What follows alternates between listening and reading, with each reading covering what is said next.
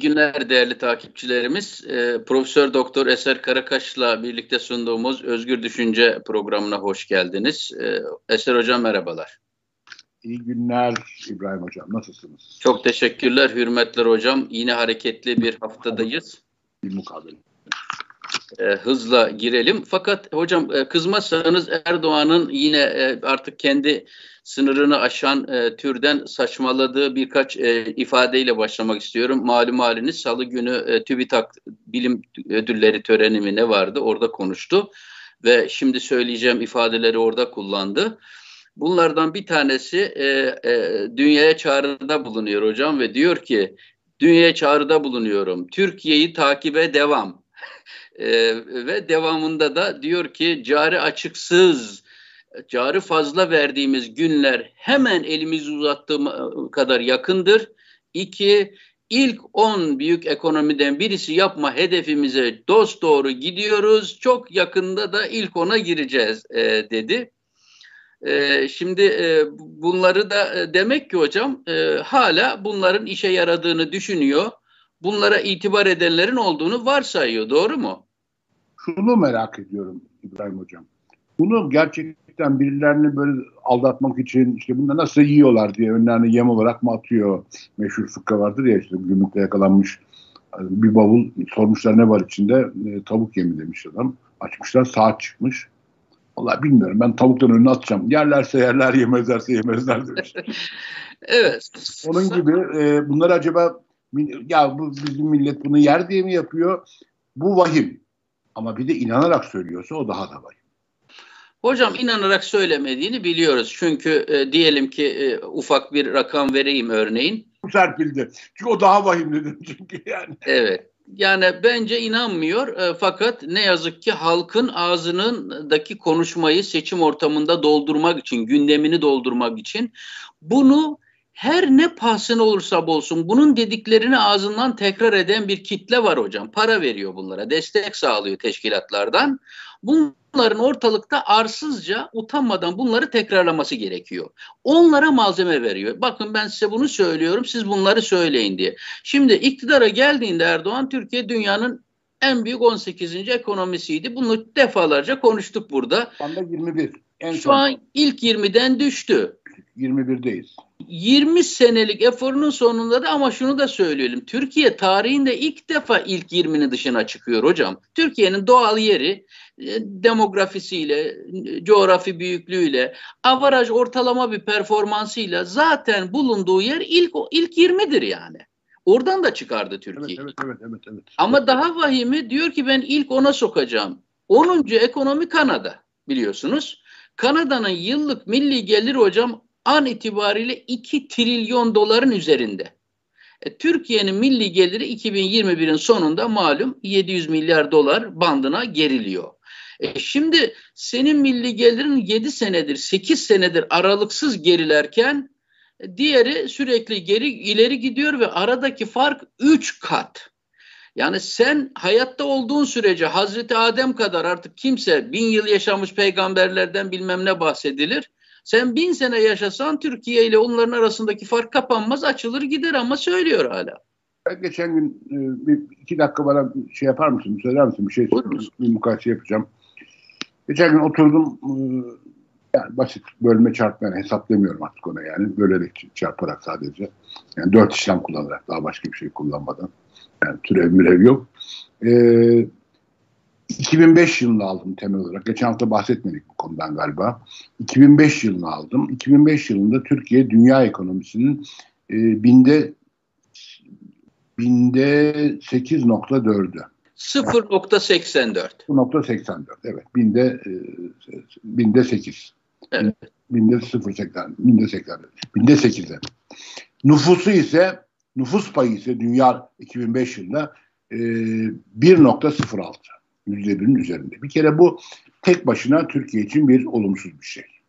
Yani nüfus payı %1'in üzerinde e, 2005 yılından bahsediyorum. Yani bu ne diye 2005 temel aldım? AKP'nin başarılı olmaya başladığı sene olarak aldım yani. Ama şimdi e, yüzde 0.8'in biraz e, yüzde 0.84. 2021 yılında baktım. Aşağı yukarı nüfus payı 1.04'ten 1.06'ya gelmiş. Ondan sonra yani nüfusta nispi bir artışımız da var pay olarak. Şeyi de binde 0.85'e gelmiş. 84 yerine 85'e gelmiş. 0.85. Şimdi bir kere burada nüfus payında koyduğun zaman nispi bir gerileme var. Ama onu da sayma. Öyle ufak küsuratı at aşağı yukarı yüzde sekiz yüzde 0.8'den yüzde 0.8'deyiz hala. Yerinde 16 sene AKP iktidarı Türkiye patinaj yapmış. Hocam az bir minik bir e, ilave yapayım oraya. 2013 yılında Türkiye'nin dünya ekonomisindeki payı 1.3'e kadar çıkmıştı. Aynen, aynen. Ve oradan tepe taklak geri giderek şu aynen. an itibariyle 1.9'a altına gerilemiş durumda. Altında. Ama tabii şey diyorlar, e, Türkiye ekonomisi 2005 yılında 370 milyar dolar aşağı yukarı. E, bugün diyelim ki 800 milyar dolar. E, diyorlar bak ama şeye bakın, e, 370 milyar dolardan 800 milyar dolara gelmişiz. İşte Türkiye'nin başarısı burada. E bir de küresel hasılaya baktım. 2005 yılında 43 dolar dünya hasılası. Şu anda yaklaşık 95 trilyon dolar. 2022 yılında 100 trilyon doları geçecekmiş hocam. Yani orada da nispi bir gerileme var. Şeyi çok güzel söylüyorlar yani 370 e, milyar dolardan 800 milyar dolara gelmiş. Gider kardeşim e, küresel hasıla da 43 trilyondan 95 trilyon dolara çıkmış. Ya. Yani sen yerinde oynamasaydın zaten aynı kalsaydın durum korkunç bir şey olurdu yani. Anlatabiliyor muyum? Yani. yani, yani. Ortada e, aslında bir somut başarı yok. Somut başarı diye söyleyebileceğim şey en fazla belki 2004 ile 2008 2000 yani krize kadar bir dönemde bir başarı var. Hocam siz dediniz ya bu Erdoğan inanıp da mı söylüyor yoksa nasıl olsa atarım yerlerse yesinler diye aslında evet atalım yerlerse yesinler diye gündemi doldurmaya çalışıyor. Çünkü şu an Türkiye'de sadece oturup kalkıp konuşmamız gereken iki tane veri var. Aslında üç tane veri var. Bütün, ve Erdoğan bütün dikkatleri buradan dağıtmaya çalışıyor. O verilerin birincisi e, tabii ki herkesi de e, etkilediği için e, vahim bir enflasyon verisi geliyor hocam. E, yani an itibariyle ENA grubun ölçümüne göre yüzde 60 bandına e, çıkmış bulan bu enflasyon Aralık ayında aylık bazda şu an anketler yapıldı hocam. Mesela diyelim ki Bloomberg HT'nin kurumlar nezdinde yaptığı beklenti anketi var. Bunu bir rapora dönüştürdüler. Ee, resmi verilere göre 2021 yılının enflasyonunun yüzde 30 olmasını bekliyorlar. Şimdi sıkı duralım an itibariyle yüzde 21 buçuk civarında. E, TÜİK birkaç gün sonra e, enflasyon açıklayacak. Şimdi nasıl bir veri açıklayacak? Pazartesi günü yani onu izleyeceğimize duyuralım yani. Pazart, önümüzdeki ilk pazartesi günü e, yani 3 Ocak sabahı açıklanacak. Saat 10'da Türkiye saatte açıklanacak. Sizinle bir e, deal yapalım hocam. Yüzde kaç açıklayacak sizce e, TÜİK? Hocam bilmiyorum. Bile, onu da bilemiyorsun ki. Bu TÜİK, TÜİK de böyle. Merkez Bankası da öyle. Ne desem boş. Yani, şey, şeyin kafasından ne geçtiğini bilmiyorsun çünkü lider. Hocam aylık bazda e, Türkiye'nin biliyorsunuz Merkez Bankası'nda ömrünü geçirmiş ünlü profesörlerimiz var. Şimdi bu insanlar ömür boyu bu data setiyle çalışmış. Bu işin sistematiğini bilen, piyasadaki kokuyu alan e, değerli iktisatçılarımız var. Bunlar şu an diyorlar ki Aralık ayının enflasyonu en az yüzde 15 gelecek aylık bazda. E, yüzde onun altına düşürülmesi tam bir facia olur diyorlar. Ben kendi fikrimi söyleyeyim. Kesinlikle yüzde beşin altında aylık enflasyon açıklayacak TÜİK Aralık ayı için. Hiç şaşmam. Hiç şaşmam. Evet. Ama Aralık, Ocak, Şubat bir faciaya işaret ediyor. Yıllık enflasyonu TÜİK'in rakamına göre yüzde otuzun üzerine çeken ama alternatif ölçümlere göre yüzde yüze doğru taşıyan korkunç bir hiperenflasyon dönemine Türkiye giriyor. E, dolayısıyla Türkiye'nin gündemi e, tabii ki bu fakirlik, alım gücündeki e, kaos, insanların gıda ihtiyacını karşılayamaz hale doğru hızla gidişi. Konulmuşulması gereken gündem birinci gündem bu. İkinci gündemde tabii ki Naslar böyle diyor. Biz faize halkımızı ezdirmeyeceğiz diyen Erdoğan'ın her zaman yaptığı gibi yine halkı ters köşe yapmış olması Merkez Bankası'nın politika faizi yüzde 14 olsa da e, TOP Başkanı Hisarcıklıoğlu yine çıktı konuştu. E, yine piyasaları ve bankaları suçluyor vicdansızlık etmeyin diye. Sanki ekonomide vicdanla e, diye bir kavram varmış da insanlar çıkarına göre hareket etmiyorlarmış gibi. An itibariyle kredi faizleri yüzde otuz bandına çıkmış durumda. Birçok kategoride faizler yüzde yirmi beş bandına çıkmış durumda. Dolayısıyla Erdoğan yine sol gösterip sağ vurmaya devam ediyor. Yine faizler almaya başlıyor. Teknik bir soru sormak istiyorum İbrahim Hocam burada. Yani görüşünü almak istiyorum. Ee, kısa vadeli overnight faiz dediğimiz Merkez Bankası'nın politika faizi o demek değil mi? Geçici evet. faizler. Şimdi bunlar belki 9'a kadar düşecek belki. Ama bu arada e, özellikle önümüzdeki dönemde bu TL mevduat hikayesinden falan da hazinenin yükü daha da artacak. Ve muhtemelen hazine faizleri %30'a doğru yükselecek. Muhtemelen. Şu anda sen %24'e yaklaştı. İşte bu kadar iki piyasada bir tanesi gösterge politika faizi Merkez Bankası'nın yüzde on. Bizim o grafiğimizi hocam konuşurken o zaman ekrana verelim. Kopukluğun sonucu ne olur hocam piyasada? Tam alamadım hocam soruyu. Böyle bir kopukluğun yani Merkez Bankası politika faiziyle hazinenin açtığı e, işte hazineyi finanse etmek için açtığı hazinelerde bu piyasa yapıcı bankalarla beraber oluşturduğu faiz yüzde 30'a yaklaşırsa Hocam zaten an itibariyle Merkez Bankası'nın politika faizinin herhangi bir konuda piyasa yapıcı, yol gösterici, lender of the last resort olacak, bankaların bankası olacak şeklinde bir e, ne bileyim bir deniz feneri teşkil edecek şekilde bir rehberlik unsuru zaten kalmadı ki. Korkunç bir şey ama ya. Bu böyle bir ekonomi olabilir mi ya? Hocam şu üç veriyi bir araya koyup esasen üçünü bir arada konuşunca facia ortaya çıkıyor. Üçüncü hangisi? Yüzde yüze doğru giden bir enflasyon ama yüzde yirmi beşleri aşan bir piyasa faiziyle. Piyasa faizi. Şimdi bu ikisinin bir arada olmaması lazım normalde. Doğru mu hocam? Tabii tabii tabii olacak iş değil. Şimdi bir de halkımızı ilgilendiren kısmını söyleyelim. Bir de bunlar yetmezmiş gibi oluk oluk para basan bir merkez bankası var an itibariyle. Emisyona yüklenmiş durumda.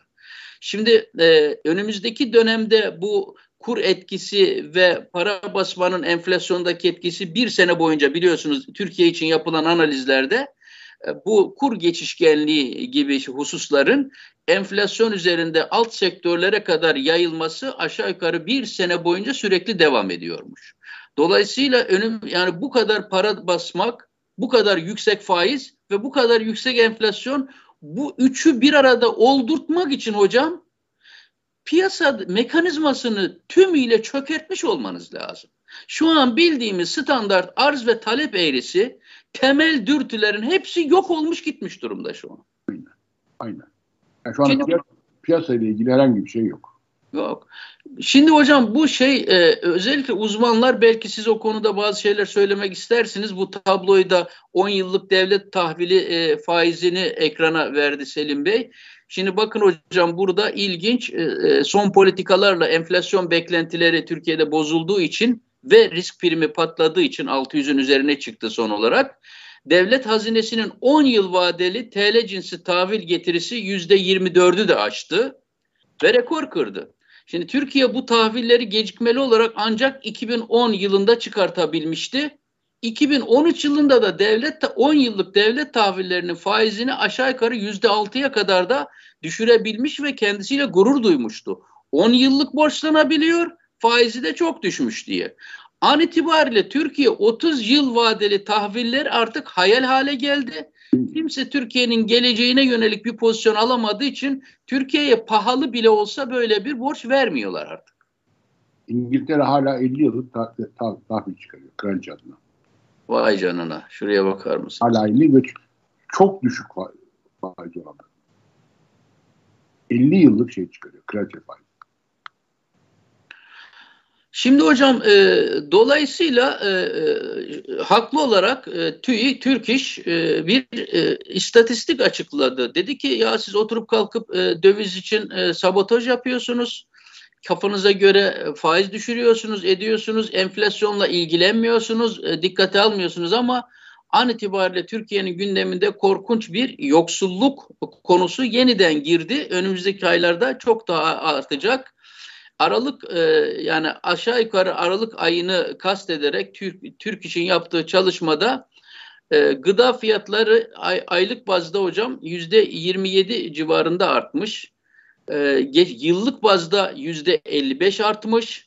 Yoksulluk sınırı Aralık'ta e, 13 bin e, TL civarında olmuş ve bir önceki e, veri 10, 10 bin 395 civarındaymış. Açlık sınırı da yine e, Türk İş'in çalışmasına göre Aralık'ta 4000 TL'yi aşmış durumda. Açlıktan bahsediyoruz. Yoksulluk 10 bini, 13 bini aşmış durumda. Dolayısıyla aslında Türkiye'nin gündemi bunları konuşmaya gerektiriyor.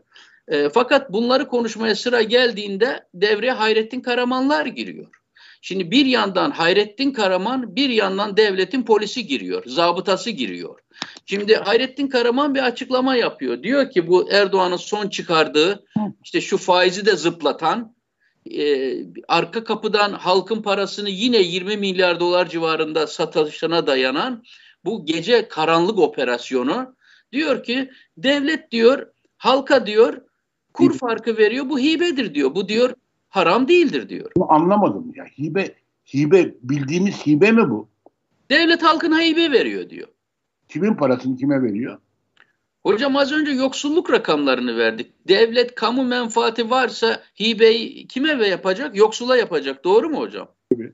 Sosyal Hayır, transferlerle beraber. Bin şey sahibini yapıyor sadece. Türkiye'nin en zenginlerinin en yüksek miktarda döviz alıp veyahut da TL'ye geçenlere hibe yapmak hangi dinde yazıyor hocam böyle bir sömürgecilik ya?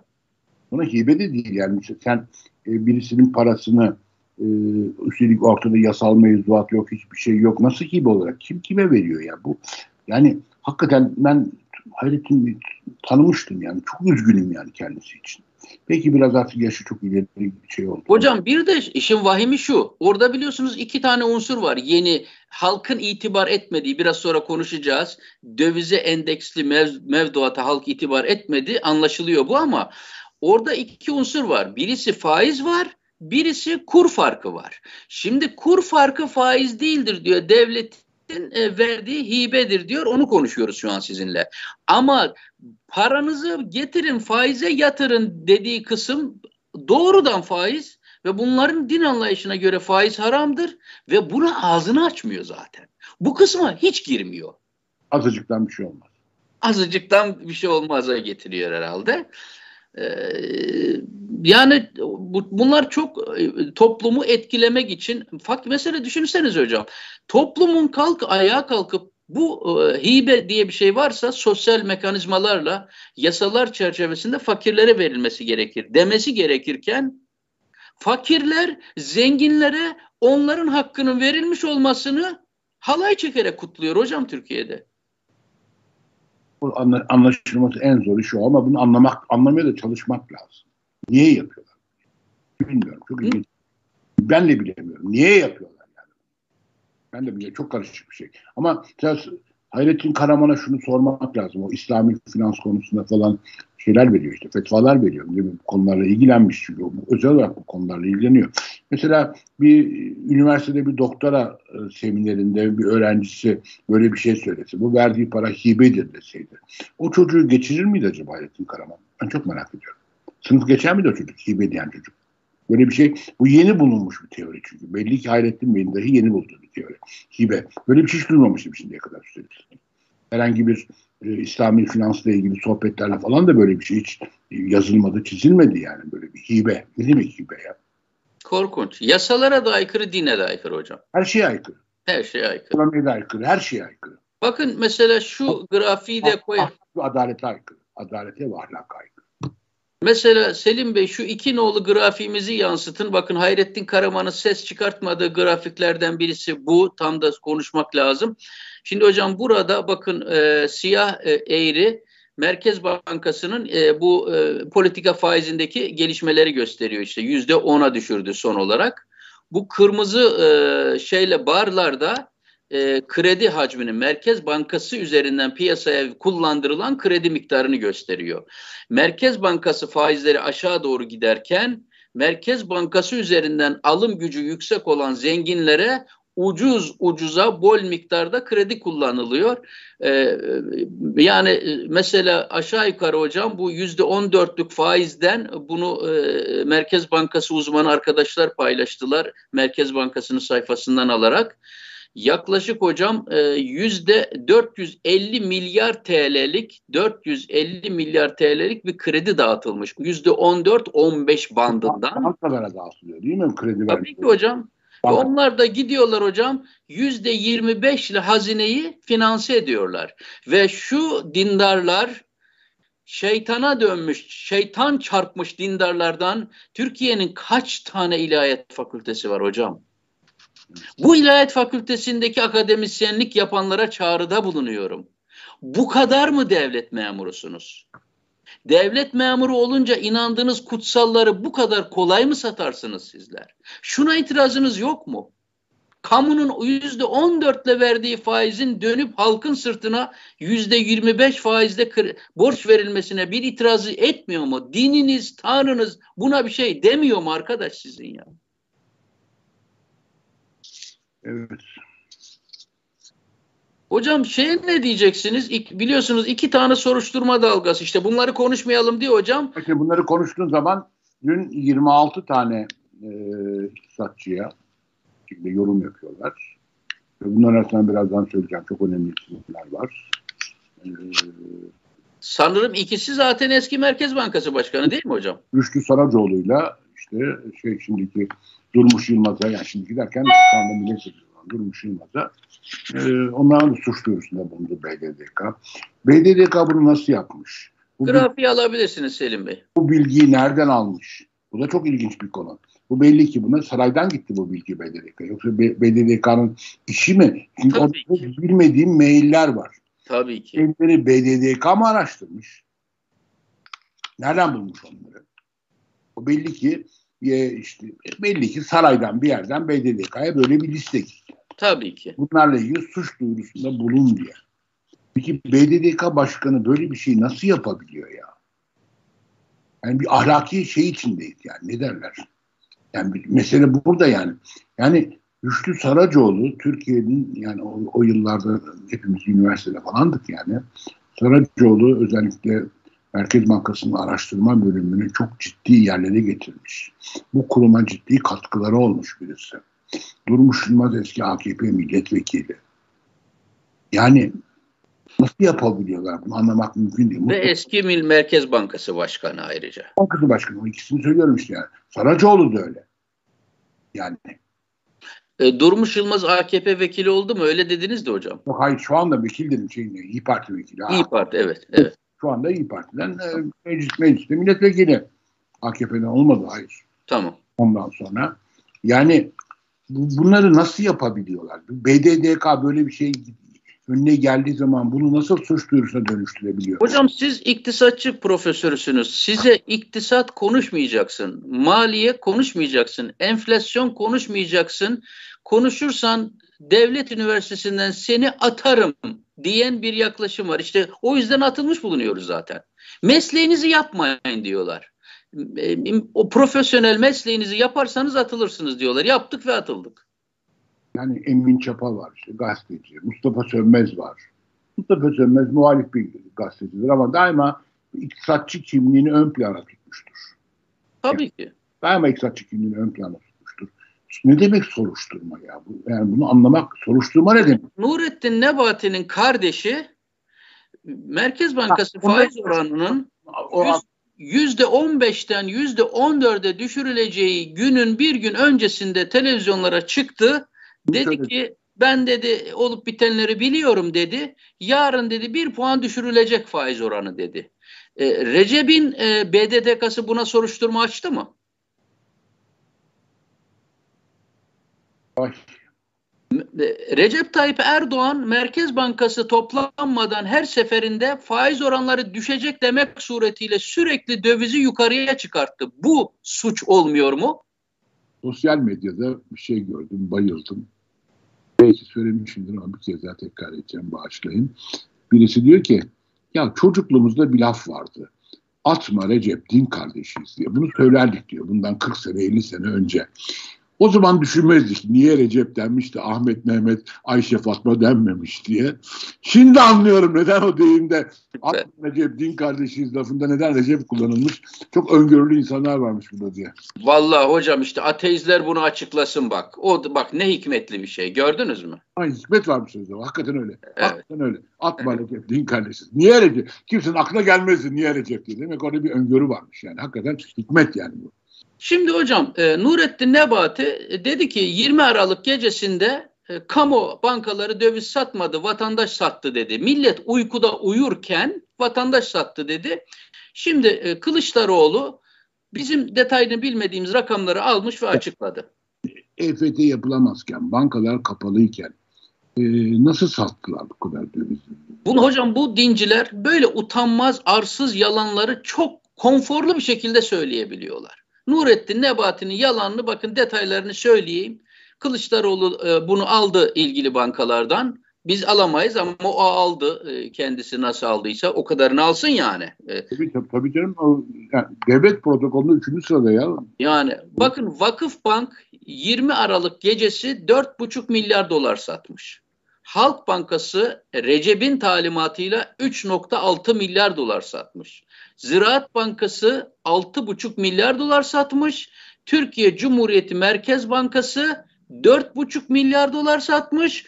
O gece millet uyurken 19.1 milyar dolar satılmış ki bunların yetersiz kalan finansmanını, sermayesini bütçeden, hazineden güçlendirmek üzere halkı korku ve paniğe sevk ederek ellerindeki dövizi kandırıp sattırtmak için yapmış bunu.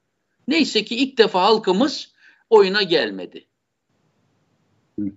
Yani ondan sonra da bu dövizdeki düşüşü şeye veriyorlar değil mi? Bu, bu inanılmaz büyük bir deha ürünü olan e, bu enstrümana yoruyorlar dövizdeki düşüşü. Ama 20 milyar dolar satıyorlar bir gece. Bunu söylemiyorlar. Onunla dövizin düşüşü arasında bağlantı da kurmuyorlar. Bu enstrüman halkımıza böyle bir şey vermiş dövizden çıkmak için. Ama İbrahim Turan, Profesör Doktor İbrahim Turan'ın açıklamasına göre çözülen döviz miktarı banka mevduatlarında 500 milyon TL. Selim Bey koyun o grafiği lütfen ekranımıza. Ee, bakın o e, zaten herkes paylaştı Merkez Bankası'nın bu verilerini, BDDK'nın bu verilerini. Ee, bakın e, sadece dediğiniz gibi hocam İbrahim e, Turan e, kıymetli bir iktisatçıdır. E, doğru demiş 500 milyon dolar gibi birinci grafik üstteki grafik dövizdeki azalmayı gösteriyor. Satış miktarını gösteriyor. Sadece 500 milyon dolarlık bir satış var. Alttaki de e, TL olarak e, olan satış. 4, 4 milyar TL'lik bir artış var şey diyor karşılığında. Evet. E, dolayısıyla e, dövizden gelmemiş oraya. Belli ki insanlar başka yerlerden olan e, parasını TL'ye e, aktarmak suretiyle yani kısaca bu e, döviz dem kısaca dem diyeceğimiz dövize endeksli mevduat oyunu tutmadı. Biz onu geçen çarşamba çok detaylı ve bence çok e, standartların ötesinde e, zaten katkısıyla tartıştık. O da çok seyredildi. Halkımızın nasıl pozisyon alması gerektiği konusunda bir rehberlik yapan bir program oldu. Ve an itibariyle dövizde biliyorsunuz hocam pazartesi, salı döviz hızla çıkma sürecine girmişti. Muhtemelen 18'lerden satan yandaşlar varsa onlar da durumun farkında şimdi tekrar toplamaya başlamışlardır. Evet bugün yine art, iki gündür artış var mesela. Yani madem bu dem diye kısalttığımız şey bu kadar etkin bir enstrüman niye hala dolar e, yukarı doğru yukarı yöneliyor? Ne böyle bir soru var. Tekrar hatırlatayım hocam. Yeterince halkımız duydu bunu. Sakın yaklaşmasınlar. İçinde getirisi yok. Riskleri haddinden fazla. En büyük risk de şudur. Vadeli olarak oraya gireceksiniz, kendinizi bağlayacaksınız. Enflasyon geliyor, enflasyon. Enflasyon yüzde yüzlere gidiyor, faizinize bu yansımayacak. Paranız orada erirken herkes senin gibi yapıp dövize girerse zaten kur artmaz o durumda. Kur farkı markada alamazsın. Kısaca 100 liran 70 liraya düşmüş olarak bir senenin sonunda sana geri verilir. Ee, yandaşlar kazanmaya devam eder. Zaten İbrahim Hocam daha ortada bir, bir, bir yasal temel yok. Bir mevzuat çıkmadı. Yani Mustafa Bunu Anayasa Elitaş, Mahkemesi'ni götürmeyecekler mi hocam? Götürecekler ama Mustafa Elitaş bu hafta çıkacak dedi. Önce ne çıkacak onu bir görmemiz lazım. Ne çıkacak bakalım yani. Bir, bir yasal mevzuat olması lazım bu demin. Ne diyorsanız ben vereceğim diyor. Ya da bunu şey itiraf ediyor din ulusu büyüğümüz Sayın Karaman hibe. Ama o hibenin bir mevzuatı olması lazım. Yani hibeyi kimin adına kim nasıl yapıyorsa da bir yasal mevzuat olması lazım. Bu mevzuat yasal olacaktır. Ama benim iddiam ne kadar yasal olursa olsun o yasallık anayasayla çelişecektir. Çok açık söylüyorum. Dolayısıyla bu mesele e, Anayasa Mahkemesi'nin önüne gider. Eğer çıkarırlarsa, çıkarabilirlerse. Hocam yasayla fakir halktan alıp zenginler daha çok kazansın, kaybetmesinler diye onlara kaynak transferi yapmayı hedefleyen bir şey diyor ki ben halkın dövizlerini alacağım beşli çetenin önüne getirip koyacağım diyor. Ben bir yazımda şöyle bir örnek verdim yani. Şimdi bu 73. madde vergi ödevi var. Üst başlıklı maddedir. Ve verginin sadece kamu giderleri. Kamu gideri demek kamu hizmeti demek. Kamu hizmeti için e, vergi salınabileceğini söylüyor. Şimdi bu hazinenin harcayacağı para sonuç olarak vergi geliri. Peki bu dem bir kamu hizmeti mi? Niye kamu hizmeti olsun? Yani Türkiye'nin küçük bir azınlığına ödenecek bu para. Ee, örneğinde de şöyle bir şey verdim. Yani devlet böyle bir şey çıkarttı. Dünyanın en pahalı ayakkabısı, kadın ayakkabısı ne marka? Prada marka değil mi? İtalyanların meşhur Prada ayakkabıları. Yani şöyle bir şey çıkarsa devlet, bunu yasal olarak bir yasayla bir yasayla çıkarsa, Prada ayakkabı gi giyin, yarısının fiyatının yarısını ben ödeyeceğim. Bunlar ne farkı var? Hiçbir farkı yok hocam. Hiçbir farkı yok. Dolayısıyla e, bunun mutlaka Anayasa Mahkemesi'ne götürülmesi. Hocam ben borsaya gideyim, bir şirketin hisse senedinden alayım, 100 liradan alayım. O devlet aynı mantıkla bana desin ki buyur kardeşim gir. Düşerse farkı benden. Aynen öyle. Aynen öyle. Yani risklerin e, tamamen kamulaştırıldığı bir sistem. Ben arkada devlet var diyor. Ben ödeyeceğim diyor bütün riskleri diyor. Herkes siz gelin. Hocam e, tabii ki Anayasa Mahkemesi'nin bunu durdurması lazım. Zerre kadar anayasal normlara itibarları, saygıları kaldıysa ama son tahlilde hocam bütün yanlışların dönmesi gereken adres halktır değil mi? Halkın artık bunu artık görmesi lazım. 20 senenin sonunda şu ülkenin bir, e, bir doların 18 milyon TL olduğu Bakınız bu e, hocam bu ayın sonunda Türkiye'nin enflasyonu yüzde otuzla Erdoğan'ın 2002 yılında iktidara geldiği seviyeyi aşmış oluyor. Ve dünyadaki enflasyon ortalaması yüzde beş şu an.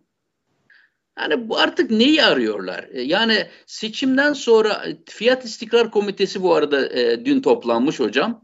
E, fiyat düşünsenize komite hocam. Fiyat istikrarı sağlama komitesi. Merak ediyorum aklım karıştı. O görev Merkez Bankası'na verilmemiş miydi kanunda? Fiyat istikrarlık meselesi. Kanunda Merkez Bankası'nın görev, ana görevi bu değil mi? O da oradaki konuklardan, paydaşlardan hazine kuma geldi. Bakanı. Merkez Bankası'na kuma geldi yani. Yani. Şimdi. yani. Kuma geldi. Kuma diyorum ben. Ne olacak? Herhalde baltayla kazma dağıtmışlardır orada hocam e, zabıtalara. Gidin marketlerin kafasına gözüne dalın diye dolar 17 iken ben bir malı sipariş edip almışsam hocam, dolar 10 e, TL'ye düştüğünde nasıl indireceğim onun fiyatını? Bir. iki. Balta hocam balta. Balta. Bir dahaki satın almam için de bir kontrat yapmışım. Onu da yapmışım dolar 15 iken. Nasıl dolar ona indi diye fiyatımı düşüreceğim? İnanılmaz. Balta kazma dağıtmak lazım zabıtalara işte kültürde bir sorun var yani. Polisi analizini yaptırtmadın. Ve anlaman lazımdı. Bunların suçlu olacağına kendin karar vermen lazımdı diyor. O yüzden de ben senin hakkında soruşturma başlatacağım şu an. Hocam Adalet Bakanlığı bunların suçlu olduğunu tespit etmemişse Ada, Recep'in Adalet Bakanı yargılanması gerekmez mi? Recep'in İçişleri Bakanı yargılanması gerekmez mi? Bir şöyle şöyle bir düşün. Adalet Bakanlığı'nı, İçişleri Bakanlığı'nı devreye sokmadan İstanbul Büyükşehir Belediyesi kendi güvenlik soruşturmasını yapsaydı neler derlerdi? Sen kendini ne zannediyorsun? Sen Adalet Bakanlığı mısın, İçişleri Bakanı mı? Yani bir belediye kendi güvenlik soruşturması yapabilir mi ya? Yani ben girdiğimde güvenlik soruşturmasıyla girdim devlet memuriyetine. Ama ne oldu? O tarihlerde MİT yapıyordu bunu. Ve hepimizin dosyalarını ben kaç yılında? 82 yılında girdim. 82 yılında MİT'e gönderdiler. 2-3 ay. Üstelik kötü bir dönemdi yani. Kenan Evren dönemi düşün 1982.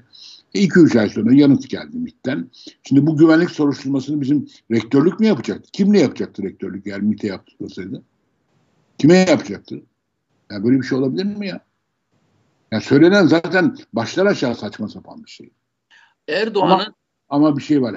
Bir, bir anda 4-5 koldan saldırıya geçtiler. Evet. Evet hocam.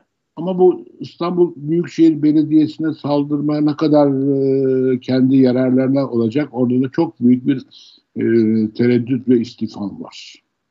Bunu söyleyeyim sana. Yani her yaptıkları, şimdi şöyle bir imaj oluştu. Bu Recep Tayyip Erdoğan bir siyaset dehasıdır. Tamam ekonomiden falan anlamıyor ama bir siyasi dehadır. Yaptığı her işle hikmet vardır. Hocam kitabını yazdım dedi. Hırsızlığın kitabını yazmıştır o. O zaman ben onu şunu sorarım. Bir siyaset dehasıysa niye İstanbul seçimlerini iptal etti de 15 binlik fark bir anda 800 bine çıktı? Yani niye bu kadar büyük siyasi dehaydı da bunu göremedi mi? Göremedi demek. Bu abartmasınlar yani bu, bu siyaset, onun siyasetten falan da anlamıyor. Hiçbir şey anlamıyor. Siyasetten anlasaydı Türkiye bugün buraya gelmezdi. Maalesef. İlk 20'den çıkmazdı. Siyasetten anlasaydı. Sonuçlar ortada. Maalesef. 8 senedir kişi başına düşen gelir azalıyor olmazdı siyasetten anlasaydı. Çünkü siyaset siyasetin özü nedir? Siyaset hırsızlık yapmak mıdır yoksa ortalama vatandaşını daha müreffeh kılmak mıdır? Siyasette başarının özü siyasi deha demek vatandaşını daha müreffeh kılmak. Hocam her ülkenin iktisadi kalkınmasının temeli o ülkedeki insanların saat ücretini artırmaktır. Doğru mu hocam? Aynen. Aynen. Artırmaktır. Aynen öyle. Şimdi Erdoğan 20 senenin sonunda gelmiş diyor ki biz bu çalışanların saat ücretini 2013'teki düzeyinin altına çekelim ki Çin'e benzeyelim. Ama o da gitti. O da o, o da konuşulma. Bir o da çok gırgır. O da o da bir anda gündemden çıktı. Seçim satım halinde çıktı. Rey kaybettireceği için çıktı. Yeni attılar büyük teori diye.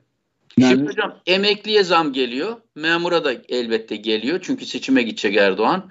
Asgari ücrete yüzde elli civarında bir zam geldi. Bunlar seçimin e, mühürü kurumadan hiper enflasyonla bu zamlar otomatikman tümüyle geri alınacak. 1990'ların bildiğimiz tipik ücret enflasyon sarmalı başladı. Dolayısıyla halkımız bu zamları yememeli. Tabii ki üstelik maalesef eğitim düzeyini Türkiye'de iyi bilenlerden iki arkadaşız seninle yani burada üniversitedeki üniversite hocası olarak Türkiye'deki eğitim seviyesini iyi bildiğimiz için bunun iş gücü verimli yansıtılmadığını da çok iyi biliyoruz. Yani iş gücü verimli Türkiye'de artmıyor. Artmıyor. Bu verimlilik artı şeyine rağmen bu şeyler yapıldığına göre çok az tanınır ama işte ben programda galiba seninle yine aynı konudan bahsetmiştim. Dünyada az bilinen bir iktisatçıdır ama iktisat Nobel'i vardır. Fransız Maurice Allais. Maurice Allains'in söylediği şey çok açıktır. Ee, eğer parasal ücretler iş gücü ve verimliliğin üzerine gidiyorsa parasal ücret artışı, iş gücü verimlilik artışından gidiyorsa enflasyon kaçınılmazdır der. Evet, kaçınılmazdır. Milton Friedman'ın da enflasyonla ilgili söylediği bir sözü paylaşayım ve bitirelim hocam. Çok güzel. Ben gördüm bugün seni yazdığını. Evet. Diyor ki e, enflasyon diyor içki bağımlılığına benzer diyor. İçerke çok keyiflidir ama sonuçlarını sonradan hissedersin. Ama kimse de bu bağımlılıktan vazgeçmiyor. Ya nasıl bir şey? Türkler de enflasyon bağımlılığından vazgeçti. Enflasyon bağımlılığı. Evet. Onda bizde alışkanlık yaptı zaten. Miyopik.